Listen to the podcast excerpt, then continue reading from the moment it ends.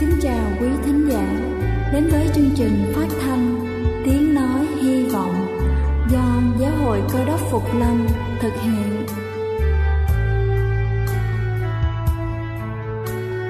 Kính thưa quý vị, Đức Chúa Giêsu trước khi Ngài về trời đã ban cho các môn đệ của Ngài một điều răn mới, đó là họ phải yêu thương nhau như chính tình yêu mà Ngài đã dành cho họ Quả thật vậy thưa quý vị, tình yêu thương là một món quà vô giá mà Chúa đã ban cho nhân loại và đó cũng là thông điệp mà chúng tôi muốn gửi đến toàn thể quý vị.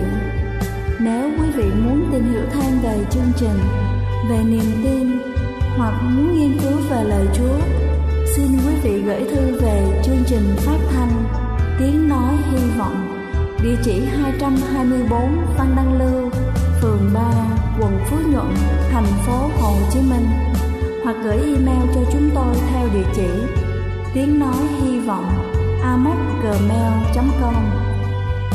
Ngoài ra, quý vị cũng có thể liên lạc với bất kỳ hội thánh cơ đốc Phục Lâm tại địa phương gần nhất. Xin chân thành cảm ơn và kính mời quý vị lắng nghe chương trình hôm nay.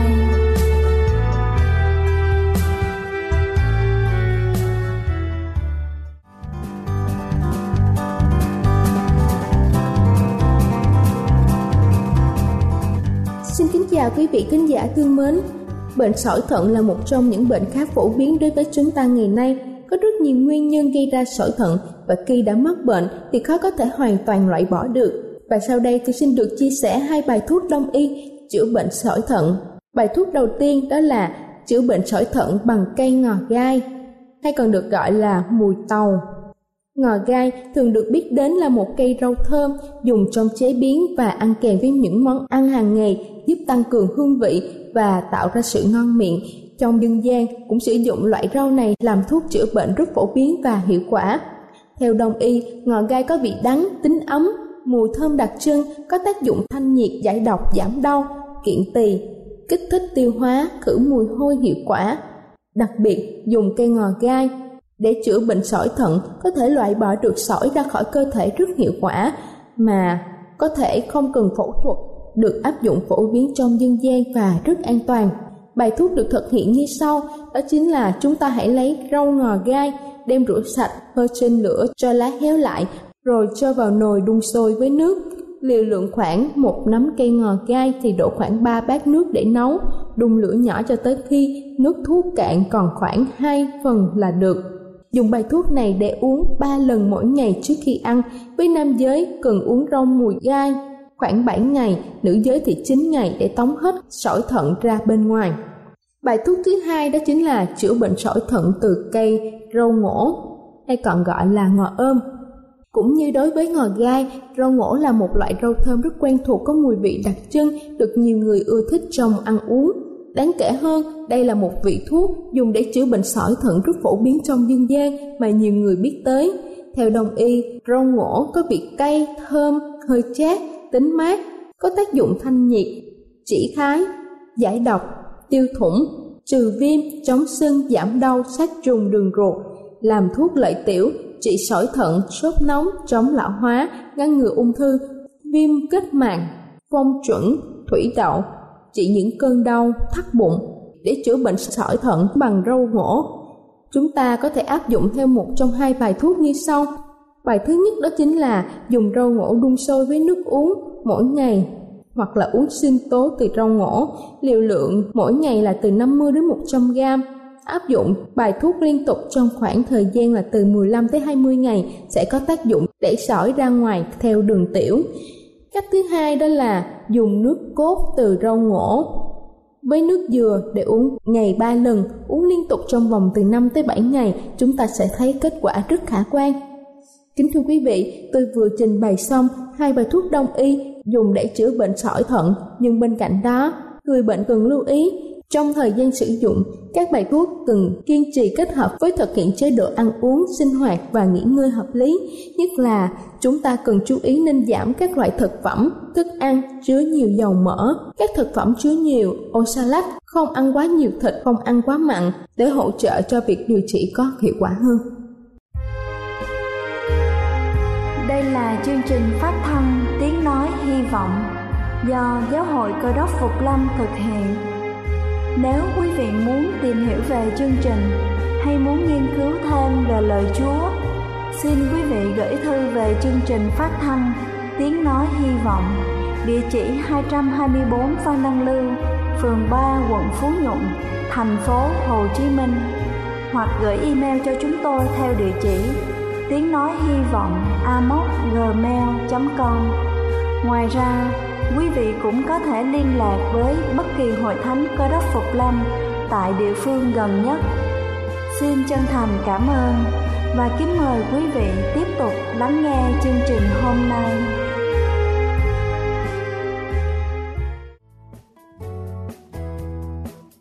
Kính thưa quý vị, và giờ này xin kính mời quý vị cùng lắng lòng để lắng nghe sứ điệp ngày hôm nay với chủ đề con muốn ta làm gì cho con. À, tôi không biết là câu hỏi mà tôi sắp hỏi à, quý vị và các bạn có dư hay không à, để chúng ta bắt đầu đi vào sư điệp buổi sáng hôm nay. À, tôi muốn hỏi thăm quý vị là à, buổi sáng hôm nay quý vị đến nhà Chúa có lý do gì? nhưng mà tôi không hỏi câu này mà nếu là Chúa hỏi câu này thì quý vị sẽ trả lời như thế nào? Trong lúc chúng ta cầu nguyện, chúng ta có nghe tiếng Chúa hỏi chúng ta con muốn ta làm gì cho con? Hay là quý vị chờ đến lúc mục sư ờ, giảng Lời giảng của mục sư có quan trọng hơn câu hỏi của Chúa đặt ra đối với cuộc đời của chúng ta không thưa quý bạn anh chị em?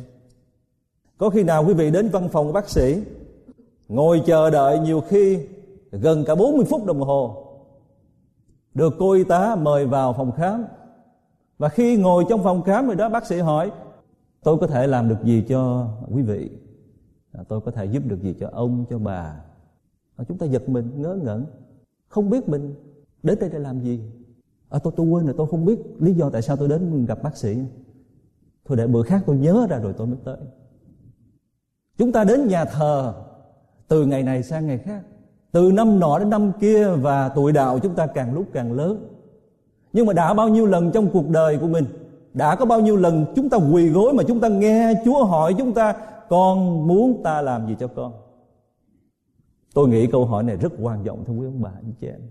Cũng có những người trong chúng ta có thể nói rằng thôi chúa ơi chúa biết hết rồi chúa ơi đấng toàn chi mà. Con đâu cần phải nói chúa cũng có thể hiểu hết rồi.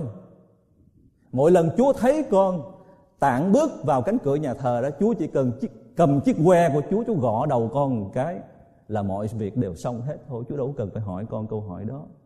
Nhưng mà tại sao chúa lại hỏi thưa quý ông bà anh chị và cũng có những người khi nghe chúa hỏi câu hỏi đó, người ta chợt suy nghĩ và nói với chúa, khoan là chúa chúa chờ con chút.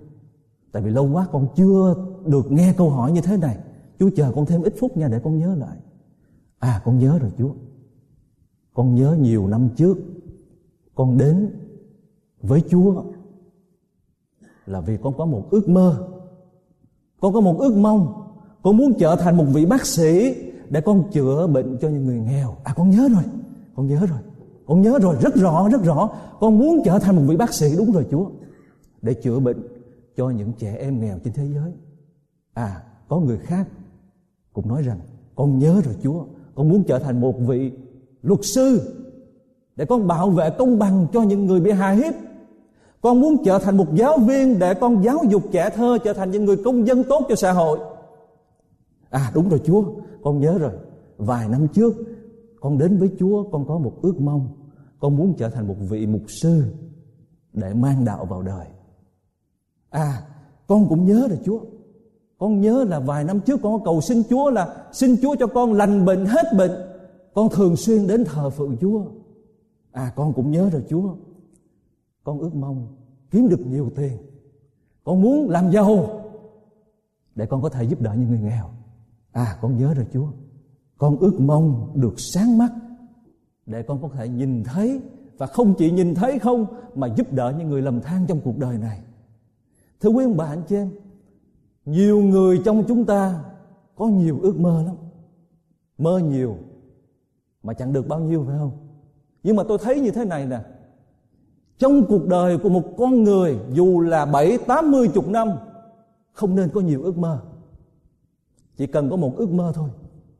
Chỉ cần có một ước mơ thôi. Nhưng mà phải chân quý ước mơ đó. Sống trọn vẹn với ước mơ đó.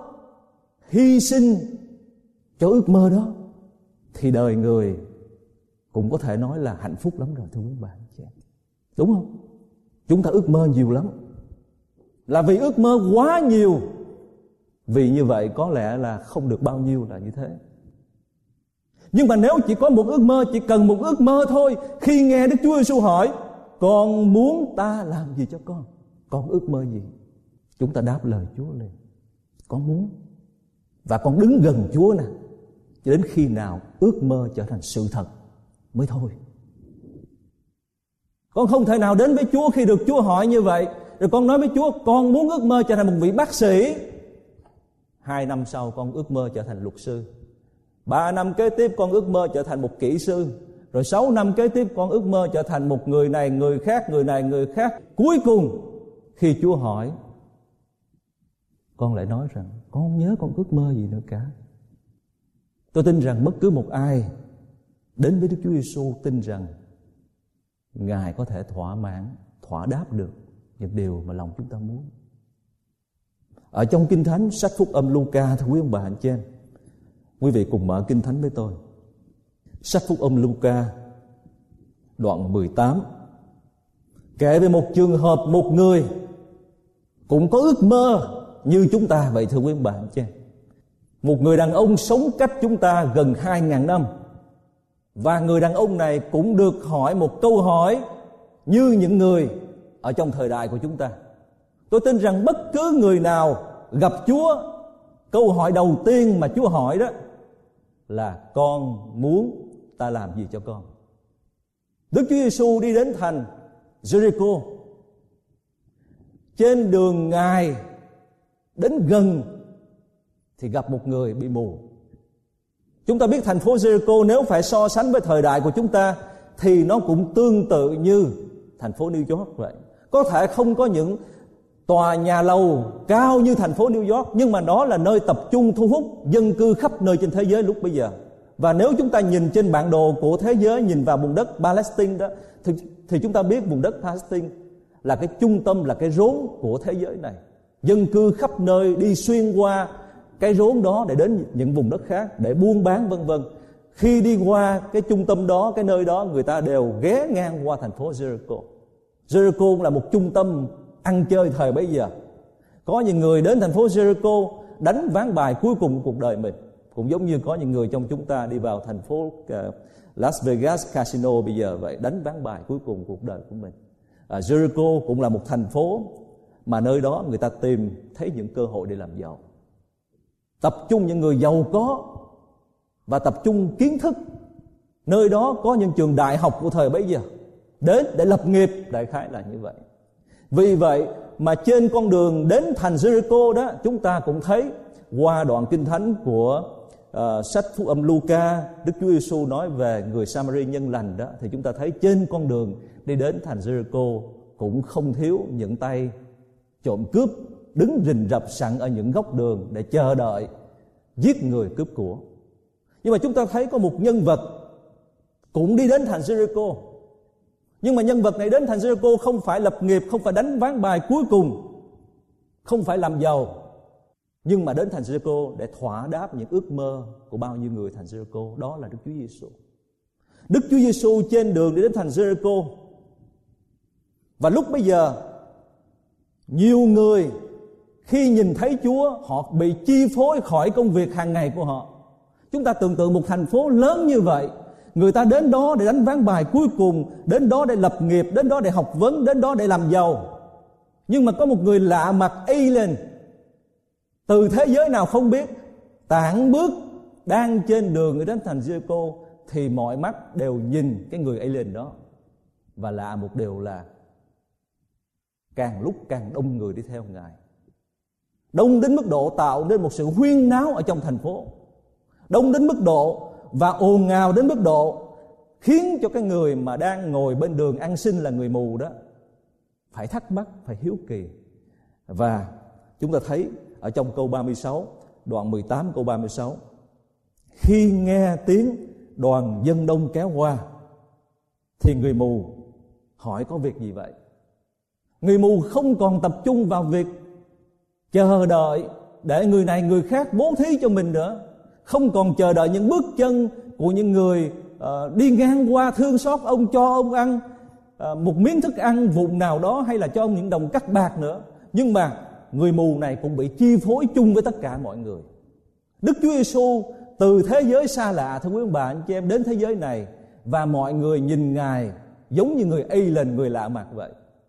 Đức Chúa Giêsu đến thế giới này thật sự làm chi phối tất cả mọi người đó thưa quý ông bà anh chị em. Đã hai ngàn năm qua rồi chúng ta thấy mọi đề tài ở trong cuộc sống hình như người ta đều nói về Chúa Giêsu trong một năm có những ngày lễ liên quan đến cuộc đời tại thế của Đức Chúa Giêsu ngày lễ Giáng sinh, ngày lễ phục sinh và rồi ngày lễ tạ ơn vân vân. Tất cả mọi chủ đề trong cuộc sống chúng ta thấy hình như đều tập trung vào Đức Chúa Giêsu. Đến ngày lễ Giáng sinh, dù con người bận rộn như thế nào cũng bỏ mặt cái tiệm nail, tiệm tóc và các gian hàng của mình để tìm đến Đức Chúa Giêsu phải không thưa quý bà anh chị em trong hình ảnh mà chúng ta thấy trong đoạn kinh thánh này cũng vậy, không một ai mà không bị chi phối cả. Chi phối bởi người lạ mặt, chi phối bởi một con người mang tên là Giêsu nhưng mà câu hỏi mà người đàn ông mù này đặt ra đó có chuyện gì xảy ra vậy? Người mù thì không thấy được. Anh hỏi what is going on? Chuyện gì đang xảy ra vậy?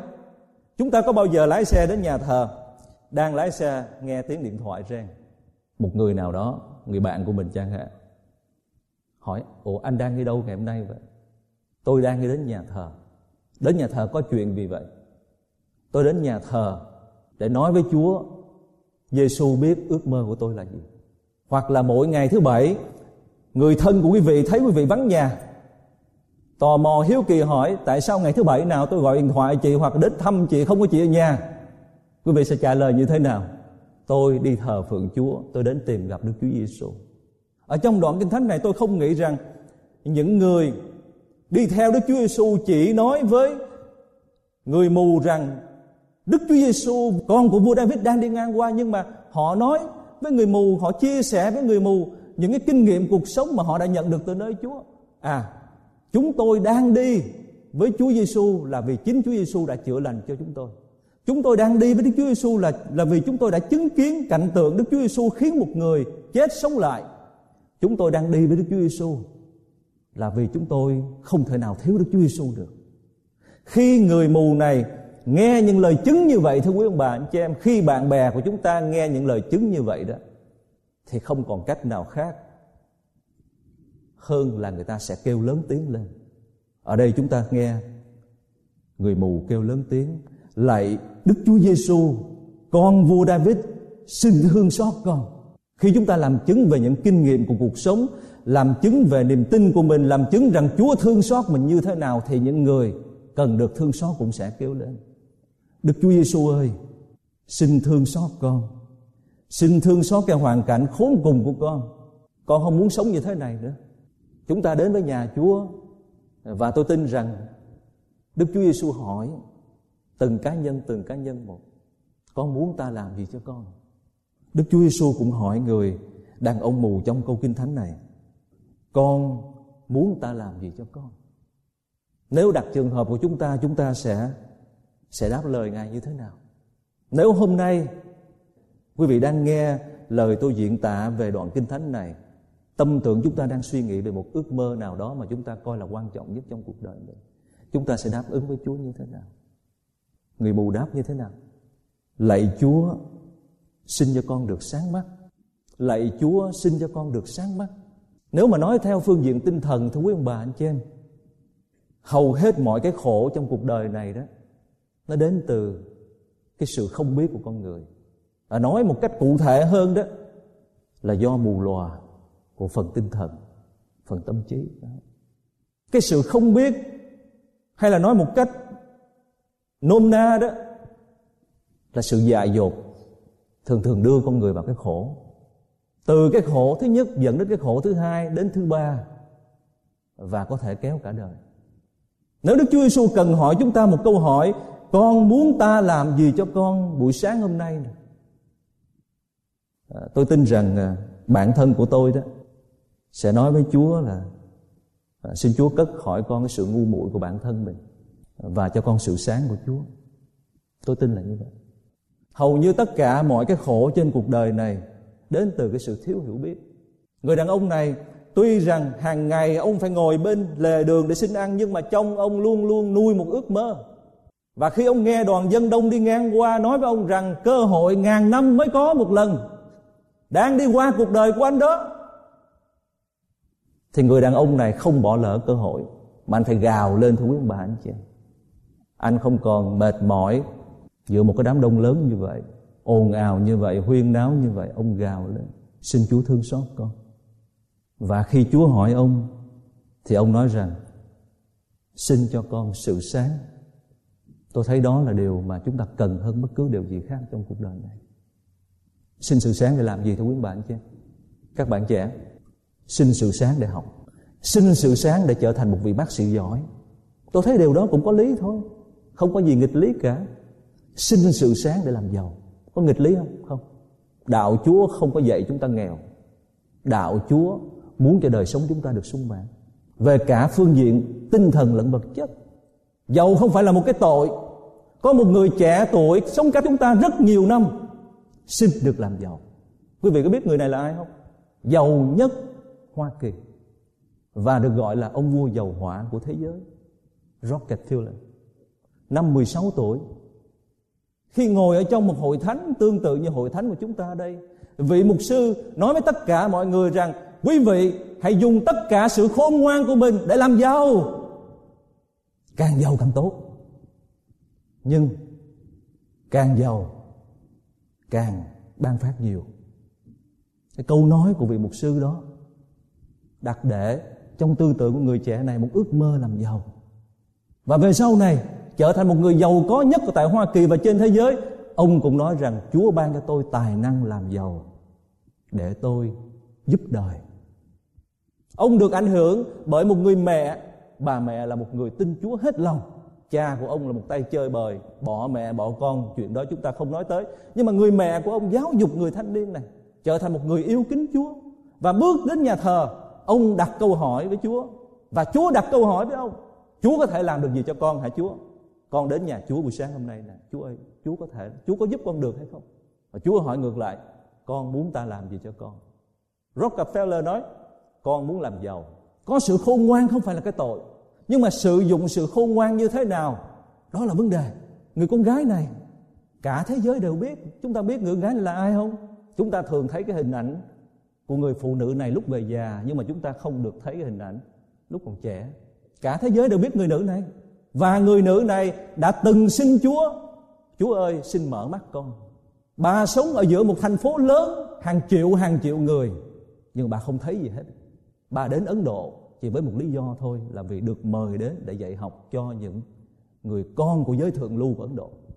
Nhưng mà một hôm bà cầu nguyện, Chúa ơi, xin mở mắt con. Đang đi ở giữa khung cảnh của thành phố như vậy, Chúa mở mắt bà ra, Mở con mắt tâm linh đó Bà nhìn thấy sao người ta khổ quá. Và lúc bây giờ mà bắt đầu bước chân vào con đường băng bó vết thương cho nhân loại. Cả thế giới biết người nữ này. Thưa quý ông bà, anh chị Và người thanh niên này, Các vị mục sư, Các sinh viên thần học đều biết Người đàn ông này. Tên của ông là William Carey. Còn trẻ, Chỉ là một anh thợ đóng giày thôi. Ở tại Anh Quốc, Hàng ngày người ta mang giày đến cho anh sửa. Và sau khi sửa xong á, Thì anh nhìn thấy người ta đặt chân vào những đôi giày Và bước đi ra khỏi cái tiệm của anh. Anh nhìn theo bước chân của họ, coi họ đi có thoải mái hay không. Nhưng mà khi nhìn thấy những bước chân của người ta đi đó, thì anh mơ tưởng một ngày đó anh sẽ đi khắp thế giới. Và anh đã đi ra khỏi anh quốc, đến một nơi mà anh chưa bao giờ từng đến, là ấn độ. Ấn độ thời bấy giờ có nghĩa là cái thời trước thời của bà mẹ Teresa luôn đó, là một nơi còn rất hoang dã. Suốt 30 năm vị giáo sĩ này, truyền giảng, không có một người nào tin Chúa hết. Cái vị giáo sĩ này đó, làm việc suốt 30 năm, không một người nào tin Chúa hết hệ người nào tin, người đó sẽ bị giết hoặc là đuổi ra khỏi gia đình. Bên Ấn Độ khó lắm, thưa quý bà, anh chị em, người ta sống với đạo ấn giáo. Nhưng mà người thanh niên này không nản lòng. Hàng ngày, anh vừa truyền giảng, anh vừa dịch thuật kinh thánh ra tiếng thổ ngữ người Ấn Độ. Sau 30 năm, anh dịch từ kinh thánh ra 20 ngôn ngữ khác nhau. Để ngày nay, thưa quý ông bà, anh chị em, các vị mục sư, các vị giáo sĩ có đến Ấn Độ thì mới có kinh thánh để nói chuyện với người Ấn Độ. Quý vị biết bây giờ, hiện tại, giây phút này chúng ta đang ngồi nè, có bao nhiêu triệu người Ấn Độ tin Chúa không? Cái con số đó rất nhiều. Chúng ta biết người Ấn Độ dân số đã lên đến hàng tỷ rồi, cả tỷ người rồi những người mà tin Chúa tại Ấn Độ bây giờ rất đông, thưa quý ông bà, anh chị người thanh niên này chỉ có một ước mơ, mang đạo của Chúa đến thế giới của nhân loại. Nếu buổi sáng hôm nay, thưa quý ông bà, anh chị em, Đức Chúa Giêsu đi ngang qua cuộc đời của chúng ta đó, là Chúa hỏi, con muốn ta làm gì cho con? Nếu quý vị phải xin Chúa điều gì thì điều đó là điều gì? Người đàn ông ở trong câu chuyện này có thể ngồi lì bên lề đường để chị nhận thôi. À, và trong cuộc đời này có những người khi mà bị tật á, người ta mừng là vì người ta thấy cái đó là cái cớ người ta có thể nhận được tiền của chính phủ nhận được sự giúp đỡ người đang người khác. Nhiều khi móc mắt mình ra làm bộ mù à, để mà để mà sống đương tựa xã hội. Thật sự vậy đó giả bộ điên giả bộ khùng.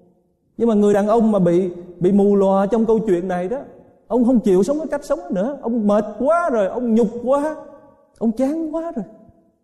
Chúa thương xót con đi. Chúa cho con sự sáng, sự thông minh đi. Để làm gì? Để bắt đầu từ ngay ngày hôm nay nè, con cho. Con xin sự sáng để con cho. Chứ con không muốn sống trong sự, trong cảnh mù lòa để con nhận nữa. Con muốn trở thành một vị bác sĩ để con cho. Con muốn trở thành một vị luật sư để con cho.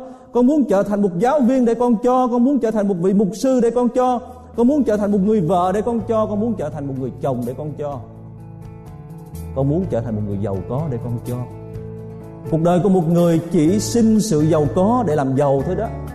Và sống lối sống ích kỷ không ai dám đến gần được à, mình đâm ra kiêu ngạo kiêu ngạo vì mình có tiền. Thì mình coi thường mọi người và rồi mình coi thường thượng đế. Nhưng mà người đàn ông trong câu chuyện này xin chúa cho sự khôn ngoan để làm giàu làm giàu để để cho để ban phát. Từ một cuộc đời sống cô đơn chống vắng trở thành hương thơm cho cả thế giới, như bà mẹ Teresa.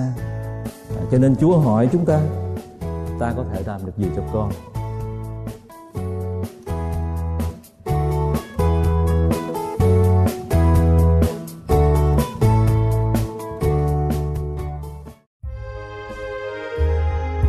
Đây là chương trình phát thanh Tiếng Nói Hy Vọng do Giáo hội Cơ đốc Phục Lâm thực hiện. Nếu quý vị muốn tìm hiểu về chương trình hay muốn nghiên cứu thêm về lời Chúa, xin mời quý vị gửi thư về chương trình phát thanh Tiếng Nói Hy Vọng, địa chỉ 224 Văn Đăng Lưu, phường 3, quận Phú Nhuận, thành phố Hồ Chí Minh hoặc gửi email cho chúng tôi theo địa chỉ tiếng nói hy vọng amos@gmail.com Ngoài ra, quý vị cũng có thể liên lạc với bất kỳ hội thánh cơ đốc phục lâm tại địa phương gần nhất. Xin chân thành cảm ơn và hẹn gặp lại quý vị trong chương trình lần sau.